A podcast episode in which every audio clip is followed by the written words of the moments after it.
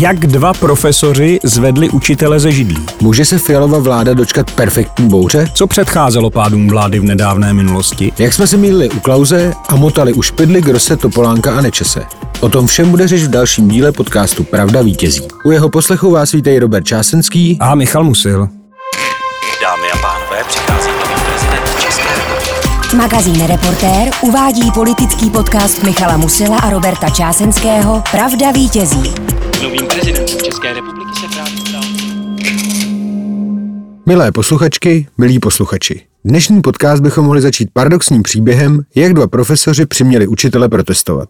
Ti totiž stávkovali proti tomu, že vláda někdejšího rektora Masarykovy univerzity, toho času premiéra Petra Fialy, bere peníze na asistenty, vychovatele, školníky a další personál.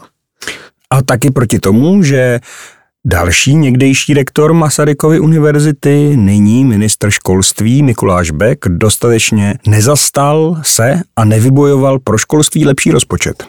Ano, skutečně, proti vládě s největší koncentrací rektorů na čtvereční metr široko daleko protestují právě kolegové ze školství. To jsou paradoxy. No a teda k tomu ještě premiér Fiala, bývalý rektor, v den stávky se proměnil v zemědělce jel na farmu bratra ministra práce a sociální věcí Mariana Jurečky mimochodem a nechal se tam vyfotit, jak si navléká na polobotky návleky, což fakt vypadalo zvláštně. Asi jako aby se z požadavky učitelů a škol neumazal. Musím říct, že to byl teda marketing hodný stand-up komika a jak dobře víme, nejde o první takovou akci z dílny premiéra či jeho marketingového okolí. No dneš, dnešní školáci by o něm asi řekli, že to je hustý cápeček, protože, protože má fakt cool věci. To nevymyslíš. Ale e, teď vážněji, tenhle díl natáčíme den po velké protestní akci škol a takové stávce, nestávce odborů. A protože se na vládu Petra Fialy řítí další potenciální průšvihy, nejsme možná sami, koho napadlo, jestli tahle vláda nemůže náhodou taky zajít na úbytě tady v tomhletom, ano, tomhletom té kombinaci těch problémů. Dnes, tedy v úterý 28. listopadu, kdy natáčíme tento podcast, tak se chystá protest lékařů, kteří, nebo jejich část chce odmítnout sloužit přes časy, což téměř jistě nějakým způsobem omezí zdravotní péči. A nějak zdraží elektřina od 1. ledna, nevíme samozřejmě přesně jak stále. Nevíme teda tím pádem taky přesně, jestli to dopadne katastrofou, nebo středním problémem, nebo mírným problémem. Je samozřejmě fakt, že už loni spousta lidí předpovídal apokalypsu vyslovenou kvůli energetické krizi. Což Věš, nenastalo. Ano, přesně tak. Věštil se nedostatek zemního plynu a tepla, nakonec to nenastalo, vláda zatáčku vybrala. I když teda za pomoci okolností, které byly mimo její kontrolu, jako například počasí. Nicméně, pokud by obě ty zmíněné věci, protest lékařů a ceny elektřiny vedly k nějakému dramatickému vývoji, tak se nabízí, že ta fialová vláda se dostane do něčeho, co se nazývá perfektní bouří. Jako, že se spojí tři proudy, spojí učitelé, se, ano, přesně doktoři, tak. Ano, drahá ano, elektrika ano. A, a plyn. Mohla by takové situace tato vláda padnout? Nabízí se to. No, my ale začneme tím, že vám popíšeme pět předchozích pádů vlád, protože ono z nich může něco vyplynout i pro vyhlídky té dnešní fialové vlády. Všechny si je ještě celkem dobře pamatujeme. Kolem většiny z nich jsme se taky jako novináři v různé míře motali.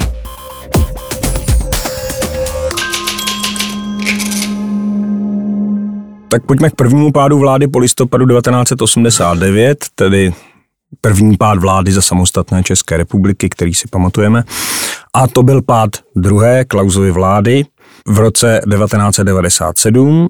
K němuž vedly jednak ekonomické potíže, potom spory uvnitř středopravicové koalice, která měla jen 99 poslanců ve sněmovně a při prvním hlasování o důvěře ji musela kvůli tomu tolerovat ČSSD Miloše Zemana. Bezprostřední rozbuškou nicméně byly teda skandály kolem nejasného financování ODS vedené tehdy Václavem Klausem, což způsobilo ty skandály, že někteří významní členové strany řekli, že má Václav Klaus odejít. A vláda současně neměla velkou podporu ani prezidenta Havla, což je možná docela... To je trošku eufemismus, uh, prostě on ji úplně nesnášel, což se projevilo pak ve slavném Rudolfinském Který teda přišel ale až eh, po, po, pádu, po pádu té vlády. Ano, tam Václav Havel z pódia třtil oheň a síru směrem k Václavu Klausu. Václav Klaus tam seděl dole a musel to poslouchat a bylo vidět, jak tam bublá.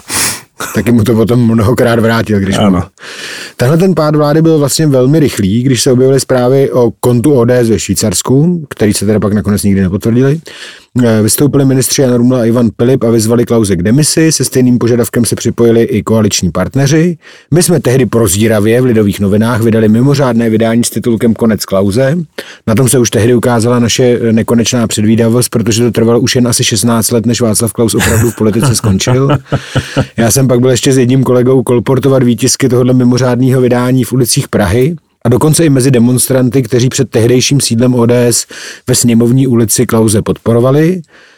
Celkem překvapivě nám nikdo z nich ani nenatloukl, ani neplivnul na kabát. Já myslím, že tehdy byly ještě jiné poměry v tomhle. Dnes ano. by to možná vypadalo jinak. Někteří se trošku nad tím, jak by, řekl bych, poklauzovsky zvedali obočí, obočí a ano, kroutili ano. hlavou.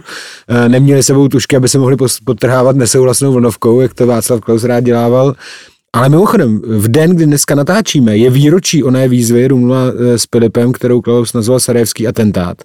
A pozítří, když půjde tenhle ten náš podcast ven 30. listopadu, tak to zase bude výročí demise premiéra Václava Klauze v čele jeho druhé Jenom jsem chtěl říct pro posluchače, kteří si to nepamatují, kteří, kterých už může být docela dost, ta zpráva o tom kontu tajném ODS ve Švýcarsku, ta se skutečně nikdy přesvědčivě nepotvrdila, ale předtím byly skandály, u nich je prostě jasné, že ODS tehdy zakrývala skutečné sponzory, je zakrývala je za fiktivní osoby. A to, a to ještě navíc naprosto komickým ano, způsobem, ano. protože jednoho sponzora zakryla za jméno mrtvého Maďara ano, ano, Lájoše ano, Báče. Ano a druhého zase za jakéhosi exotického sponzora Rádžíva Sinhu. Sinhu, kterému se někdo dovolal a ten řekl, že nikdy ODS nic nedal. V skutečnosti to byli privatizátoři třineckých železáren, mimo jiné. Ale, ale je pravda, že ta rozbuška byla skutečná zpráva o kontu ODS, která dodnes není jaksi jasná, jak to tehdy bylo. To, nedá se považovat. A ty byl tehdy dokonce pátrat po té uh, údajný Klausově vile Přesně ne? tak. Já jsem přímo na té demonstraci před sídlem ODS nebyl. Někdy v té době, nevím, jestli to bylo přesně v té době, kdy byla ta demonstrace, tak jsem byl s dvěma kolegy a kamarády, kteří tehdy pracovali v televizi Nova Vyslán do Švýcarska, abych našel, jak se později ukázalo, neexistující vilu Václava Klauze. Opět pro mladší posluchače zprávu o té vile tehdy televize Nova vysílala, ale mírně řečeno nebyla ozdrojovaná a podložená. Nutno dodat, že ti dva kolegové, kteří tam byli se mnou, e, za tu zprávu nemohli, ale to už je jiná kapitola a ředitel Novy pak uzavřel s Klauzem mimosoudní dohodu. Vtipné na tom jako je, že jedna z mála věcí, kterou jsem tam já tehdy napsal, bylo, že jsme se jako ocitli před tou pobočkou, kde teda to konto mělo být údajně založeno, ale samozřejmě eh, dokonce, dokonce tam, což taky asi už dnes by vůbec takhle nebylo, ale jsem tam vylezl i ten šéf pobočky a řekl nám, že o tom nemůže mluvit nebo něco takového. Ale samozřejmě... Kain, kain konto no, no, no, no. Ale vybavuji si tady ještě jednu věc, že tehdy šlo vlastně, ten pád vlády byl novou zkušeností, a náš tehdejší kolega a, a kamarád Tomáš Zahradníček, kamarád je stále, vyprávěl, že část lidí, příznivců té tehdejší vlády pravého středu, byla vyděšená s tím, že přichází Miloš Zeman a vrací se komunismus, protože vlastně žádný pád vlády v demokratickém režimu za svůj život nezažili. No, eh, ono to eh, vyděšení samozřejmě mělo trošku jako racionální příčinu, protože už to bylo poté, co eh, v Polsku vyhrála tehdy že předělaná komunistická strana na tu jejich jako, já nevím, strana demokratická, demokratická levice, levice ano, jmenovalo, ano.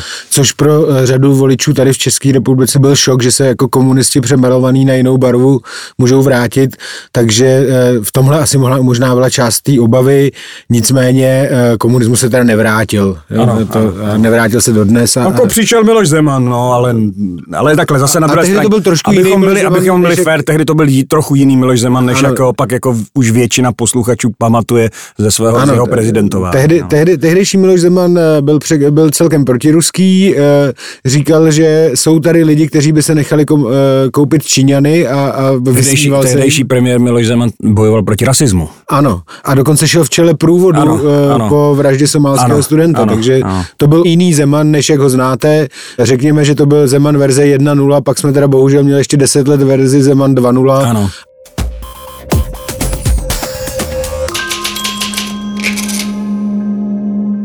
Tak další pár vlády, který si pamatujeme velice dobře, bylo svržení Vladimíra Špidly, který čelil vnitrostranické spouře po zavedení nepopulární reformy veřejných financí, což bylo v podstatě zvýšení daní.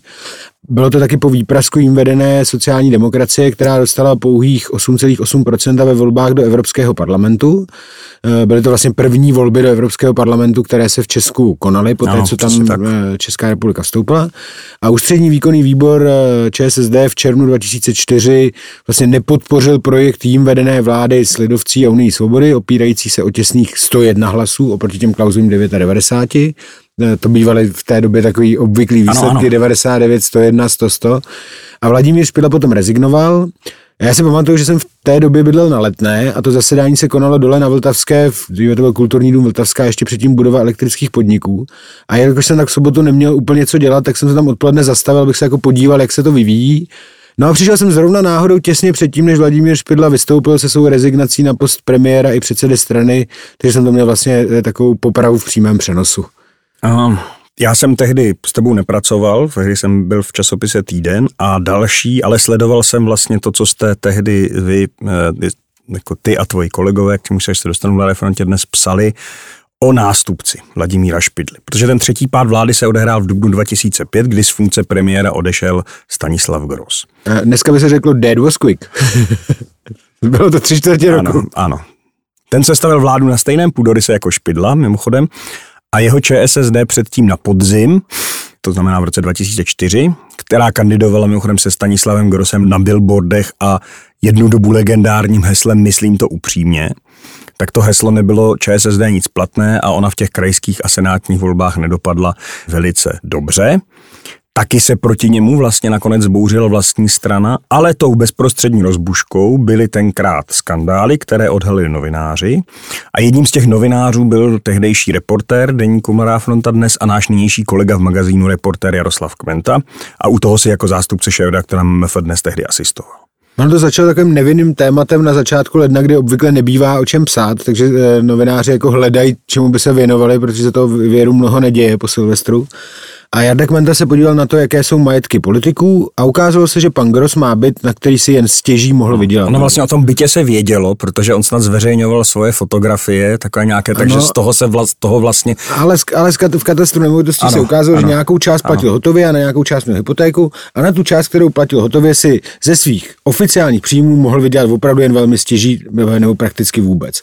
A on to pak nějak vysvětloval, začal se zamotávat do sítě lží, vymyslel si půjčku od strýčka Vika, což byl nějaký jeho chudý příbuzný. Z Vysočiny. Z, z Jihlavy, z Vysočiny. Ten zase pak si řekl, že, to pust, že si to půjčil se od někoho jiného, že si nosili peníze v igelice. No prostě byl to úplně jako očividná lež, eh, střídala lež.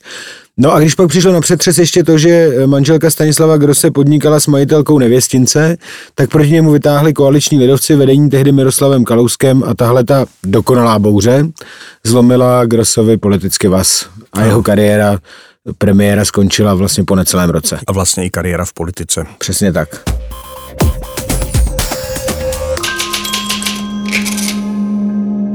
Čtvrtý pád vlády byl konec kabinetu Mirka Topolánka v březnu 2009.